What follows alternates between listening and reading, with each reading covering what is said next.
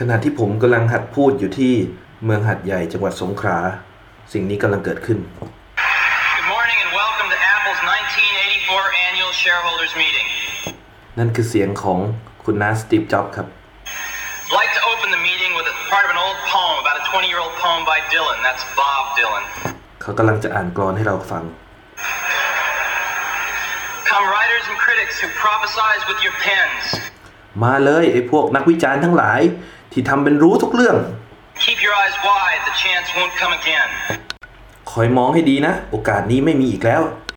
Don't speak too soon for the wheel's still in spin. แล้วอย่าเพิ่งรีบพูดก่อนที่ล้อจะหยุดหมุน There's no telling who that it's naming. ไม่มีใครรู้หรอกว่าใครจะชนะ The loser now will be later to win. ผู้แพ้ในวันนี้จะเป็นผู้ชนะในวันหน้า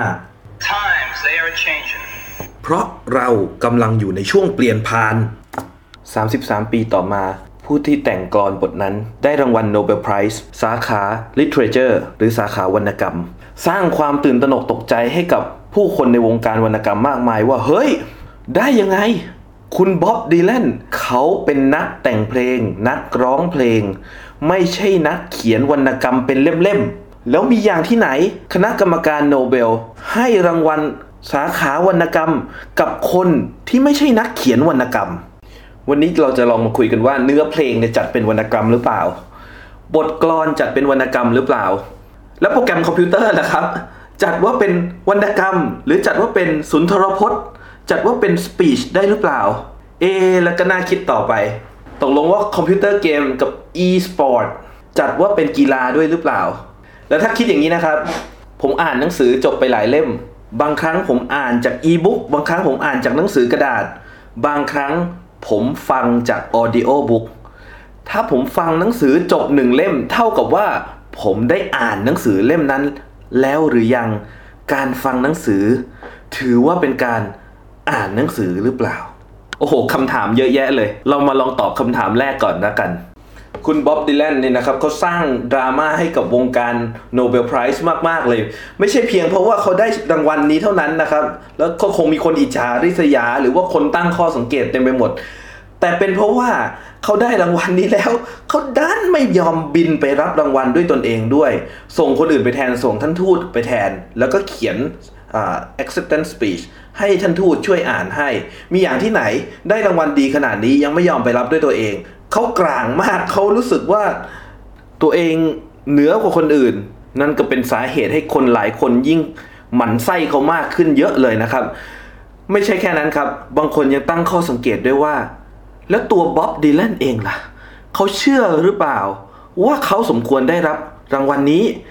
เขาเชื่อหรือเปล่าว่าเนื้อเพลงที่เขาแต่งขึ้นมาตลอดชีวิตเนี่ยจัดว่าเป็นวรรณกรรมได้เช่นกันหรือจริงๆแล้วตัวบ๊อบดีแลนก็ไม่ได้เชื่อบ๊อบดีแลนอาจจะถือว่าตัวเองแต่งเพลงและเพลงเนี่ยไม่ถือว่าเป็นวรรณกรรมก็ได้ดังนั้นจึงเก็บตัวเงียบไม่ออกมาปรากฏตัวไม่ยอมพูดเรื่องนี้เลยจนกระทั่งเดือนที่ผ่านมาครับนั่นก็คือเขาออกมาพูดเลคเชอร์นะครับพูดบรรยายเพื่อเป็นเกียรติกับการรับรางวัลโนเบลสาขาวรรณกรรมนี้ครั้งแรกจนเรียกว่าคนเขารอจนรอจนจะเลิกรอแล้วนะครับในที่สุดก็ได้ได้รับฟังได้รับเกียรติจากคุณบ๊อบดีแลนมาพูดจริงๆนะครับในสปีชเนี้ยความยาวประมาณยี่สิบกว่านาทีผมลองเปิดฟังดูตอนที่กำลังขับรถอยู่นะครับเปิดฟังใน YouTube ก็พบว่าเฮ้ยตกลงเขาตอบคำถามนี่เหรอวะนะครับชักจะไม่ค่อยแน่ใจเพราะว่าตลอดเรื่องราวที่เขาเล่าเขาไม่ได้พูดเลยสักคำว่าเนื้อเพลงคือวรรณกรรมเขาไม่ได้พูดเลยสักคำว่า song lyrics are literature เขาไม่ได้ใช้คำนี้เลยนะครับมิหนำซ้ำเขายังเปิดประเด็นเปิดตัวเลคเชอร์ตัวนี้ด้วยการบอกว่าผมอยากจะลองสำรวจดูว่าความสัมพันธ์ระหว่างวรรณกรรมต่างๆกับเนื้อเพลงของผมมันมีความสัมพันธ์กันยังไงเขาแค่อยากจะดูว่ามันสัมพันธ์กันยังไงแล้วก็ไม่ได้บอกด้วยว่ามันคือวรรณกรรมแล้วตอนจบนะครับตอนจบยังบอกอีกว่า songs are not like literature เพลงไม่เหมือนกับวรรณกรรม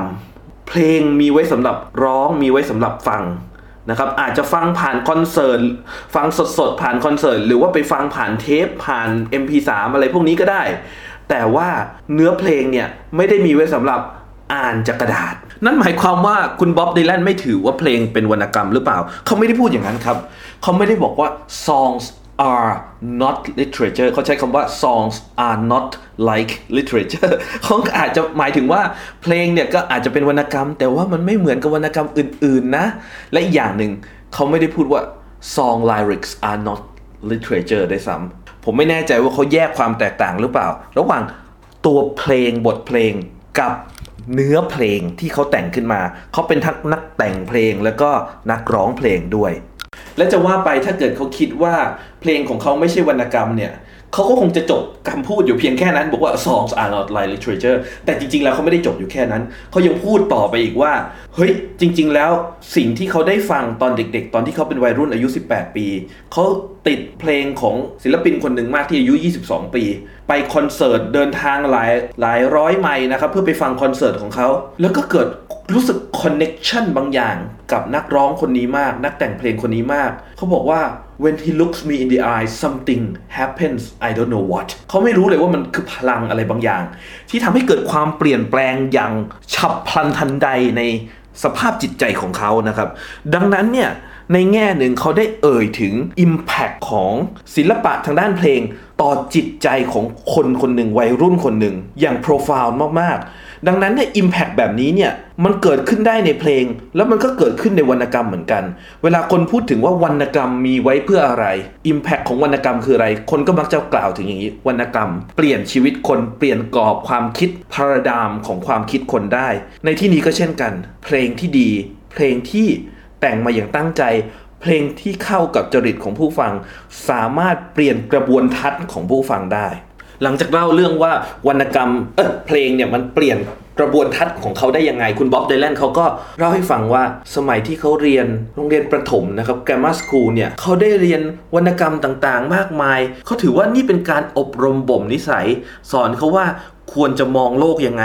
ควรจะใช้มาตรฐานอะไรในการวัดสิ่งดีสิ่งเลวรู้ผิดชอบชั่วดีในโลกเขาถือว่าการได้เรียนสิ่งเหล่านี้เนี่ยล้วนหล่อหลอมความเป็นตัวคนของเขาแล้วก็เขามองว่าแนวคิดจากวรรณกรรมเหล่านี้เนี่ยเขาได้นำมาใช้ในการแต่งเพลงของตัวเองมากมายเขาไม่ได้บอกด้วยนะครับว่าเพลงอะไรเขาอาจจะอยากจะทิ้งไว้ให้เป็นแบบฝึกหัดสำหรับผู้ฟัง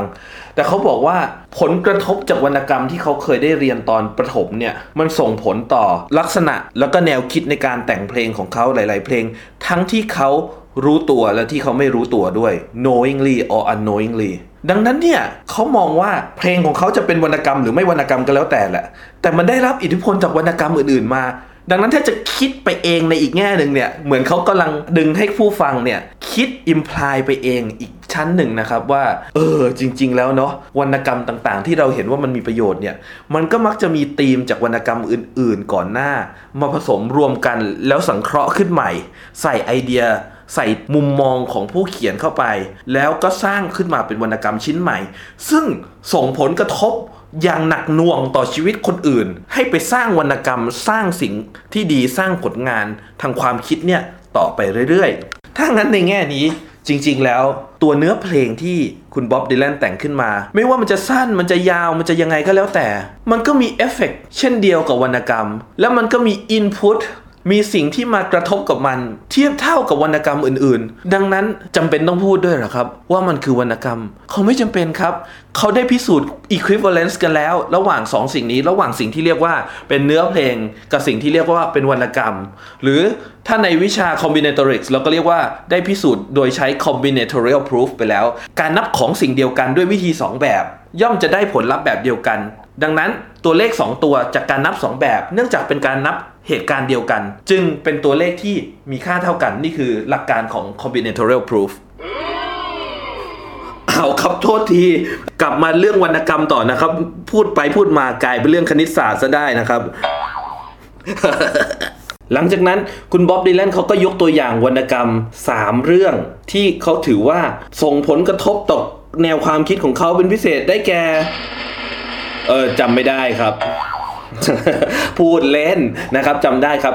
เรื่อง Moby Dick เรื่อง All Quiet on the Western Front แล้วก็เรื่อง Odyssey ทั้งสามเรื่องนี้ก็เป็นเรื่องที่ผมไม่เคยอ่านทั้งทั้งสามเล่มเลยนะครับแต่ว่าได้ฟังบทสรุปจากคุณบ๊อบดิแลนแล้วก็รู้สึกว่าเป็นเรื่องที่น่าสนใจเรื่องแรกเรื่อง Moby Dick เป็นเรื่องของการเดินทางเพื่อไปไล่ล่าปลาวาฬตัวหนึ่งซึ่งเป็นปลาวาฬดุร้ายเรื่องที่สองเป็นเรื่องของการติดกับอยู่ในสถานการณ์อันเลวร้ายเหมือนกับอยู่ในนรกเลยนะครับ All Quiet on the Western Front เป็นเรื่องของทหารอยู่ในสงครามโลกครั้งที่หนึ่งแล้วกำลังถูกไล่ล่าต้องคอยหลบอยู่ในหลุมหลบภัยตลอดเวลาสภาพนี่มันแย่มากมีเพื่อนตายมีระเบิดลงต้องคอยฆ่าคนต้องคอยวิ่งหนีคนมาฆ่าเราเรื่องที่สามเป็นการเดินทางกลับบ้านไปหาคนรักแต่ระหว่างทางก็คือมีจุดที่ทำให้ต้องหยุดพักแล้วก็สร้างเรื่องราวต่างๆขึ้นมากมายเออผมว่ามันเป็นเรื่องที่น่าสนใจเหมือนกันนะครับที่ทั้งสามเรื่องที่บ๊อบดิแลนเขายกขึ้นมาเนี่ยล้วนเป็นเรื่องของการเดินทางทั้งนั้นเลยไม่ว่าจะเป็นการเดินทางเพื่อล่าคนการเดินทางการเดินทัพเพื่อหนีการโดนล่าแล้วก็การเดินทางอย่างสบายๆเพื่อกลับบ้านเพื่อตามหาความรักผมมองว่าเขาอาจจะกำลังสื่ออะไรบางอย่างว่าเนื้อเพลงของเขาเนี่ยก็เกี่ยวข้องกับการเดินทางการต่อสู้การไล่ล่าหาชัยชนะนั้นเช่นกันและอาจจะเป็นไปได้ว่าเขากำลังบอกว่าธีมที่สำคัญที่สุดในชีวิตคนเนี่ยก็คือธีมที่เกี่ยวข้องกับการเดินทางโอ้โหแท้จริงแล้วคุณบ๊อบดิแลนเนี่ยอาจจะไม่ได้กำลังพูดเพียงแค่ว่าเนื้อเพลงของเขาจัดว่าเป็นวรรณกรรมแต่เขากำลังพยายามพูดด้วยว่าวรรณกรรมของเขาเนี่ยมีความหมายเกี่ยวกับอะไรโดยการเลือกยกตัวอย่างสามวรรณกรรมตรงนี้มาและที่น่าสนใจครับตอนจบคุณบ๊อบดิแลนยกคำพูดของนักประพันธ์อีกคนหนึ่งขึ้นมาที่น่าสนใจก็คือสามคำสุดท้ายที่บ๊อบดิแลนเลือกที่จะจบการบรรยายของเขาคือคำว่า tell the story เล่าเรื่องนั้นซะและนี่แหละครับที่เป็นหัวใจของคำว่าวรรณกรรมผมว่านี่เป็นเลคเชอร์ที่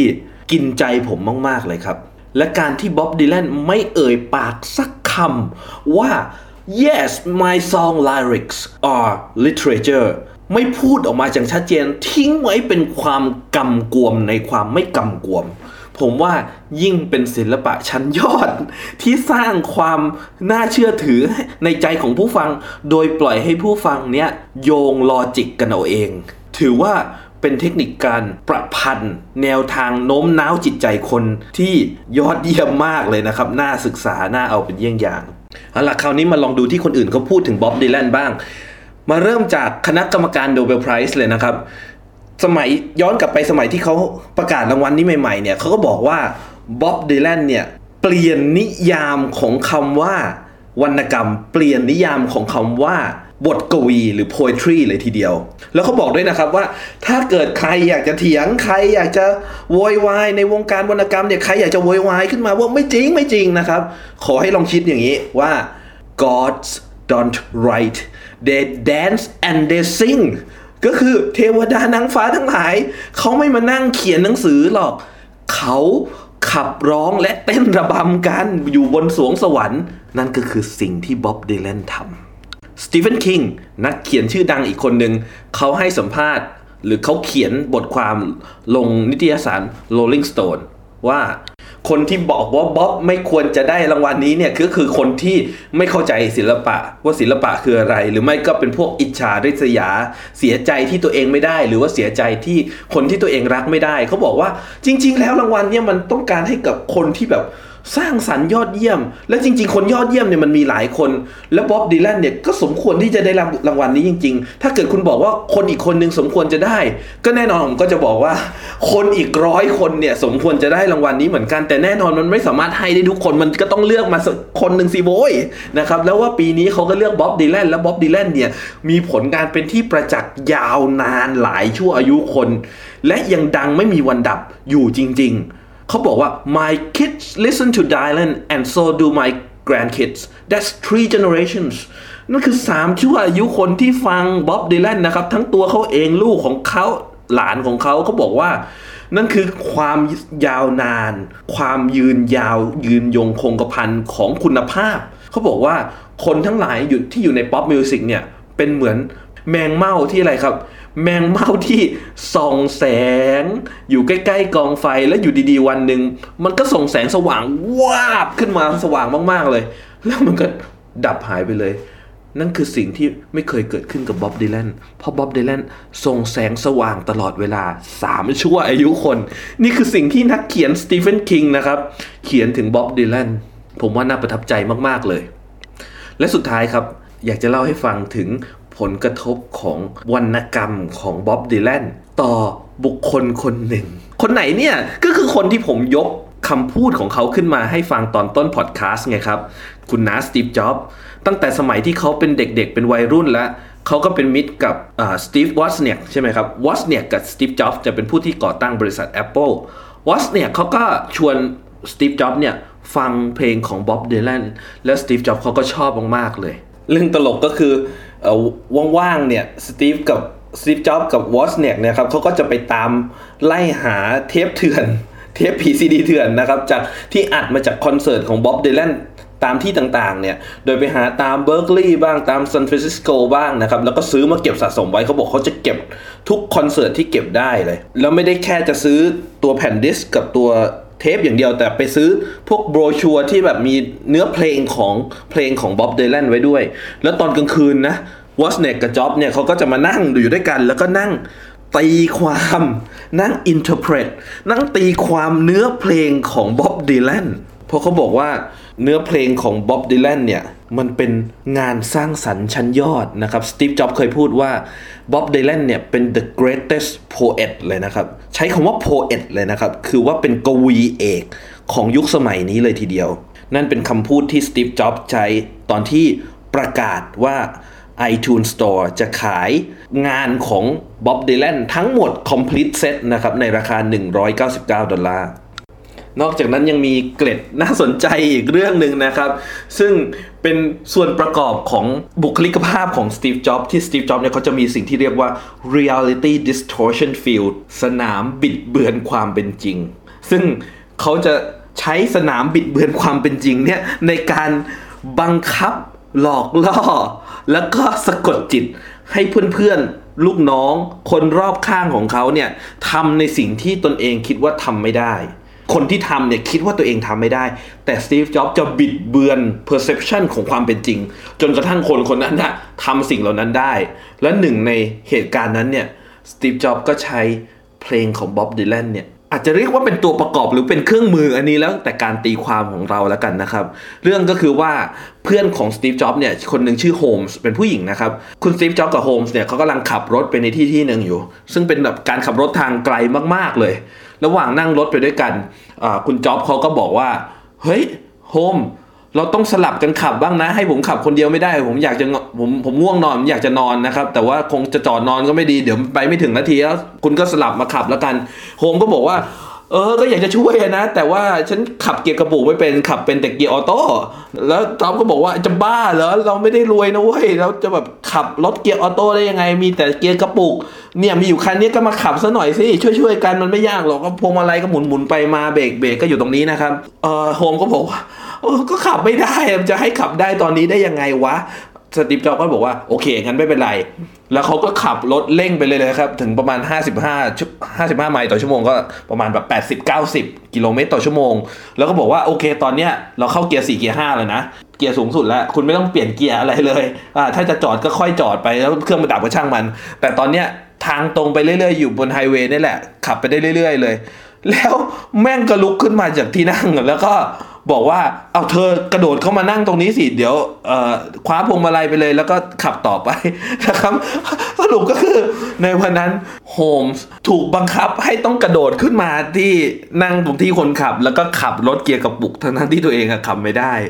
และในที่สุดก็ขับรถเกียร์กระปุกได้เป็นครั้งแรกนะครับคุณโฮมก็บอกว่าเออมันไม่ใช่แค่นั้นนะคือพอโฮมมานั่งจับพวงมาลัยปุ๊บเนี่ยสตีฟจ็อบส์ก็แบบไม่ได้มานั่งจับพวงมาลัยช่วยคอยช่วยคอยระวังนะครับสตีฟจ็อบส์แม่งเปิดเพลง Blood on the Tracks ของ Bob Dylan เปิดเพลงของบ๊อบดิแลนแล้วก็ก้มลงนอนหนุนตักคุณโฮมเฉยเลยครับแล้วก็หลับไปเลยหลับไปเลยระหว่างที่คุณโฮมกำลังขับรถไปคุณโฮมก็บอกว่าเธอกล้ามากที่จะทิ้งชีวิตตัวเองไว้กับฉันที่จะฝากชีวิตตัวเองไว้กับฉันทั้งๆที่ฉันบอกว่าเฮ้ยฉันขับรถเกียร์กระปุกไม่ได้นะครับ He put his life in my hands so that made me do something I didn't think I could do เขาฝากชีวิตไว้ในมือฉันแล้วเขาก็ทำให้ฉันสามารถทำในสิ่งที่ฉันไม่สามารถทำได้แล้วเราจะได้เห็นธีมของการทำอย่างเงี้ยของสตีฟจ็อบส์กับคนอื่นๆอ๋อแต่เรื่องนี้ไม่ใช่เรื่องของสตีฟจ็อบส์นี่เป็นเรื่องของบ๊อบดิแลนแล้วผมต้องการจะเล่าเรื่องนี้เพื่อที่จะเล่าว่าบ๊อบดิแลนเนี่ยมีอิทธิพลต่อชีวิตของสตีฟจ็อบส์มากแล้วนี่เป็นตัวอย่างของเหตุการณ์หนึ่งที่สตีฟจ็อบส์ใช้เพลงของบ๊อบดิแลนเป็นธีมมิวสิกในการควบคุมสะกดจิตผู้คนให้ทำสิ่งที่มันทำไม่ได้ให้เป็นไปได้และตอนนี้เราก็มาถึงเรื่องที่เป็นเหตุการณ์ตอนที่ผมเปิดพอดคาสต์นี่ครับคำพูดของสตีฟจ็อบส์ตอนที่เปิดประชุมผู้ถือหุ้นของบริษัท Apple เมื่อปีหนึ่งพันเก้าร้อยแปดสิบสี่หรือสองพันห้าร้อยยี่สิบเจ็ดสตีฟจ็อบส์เปิดงานประชุมด้วยบทกวีบทกลอนซึ่งเป็นบทเพลงของบ๊อบดิแลนมีคำว่า For the loser now will be later to win ผู้ที่แพ้ในวันนี้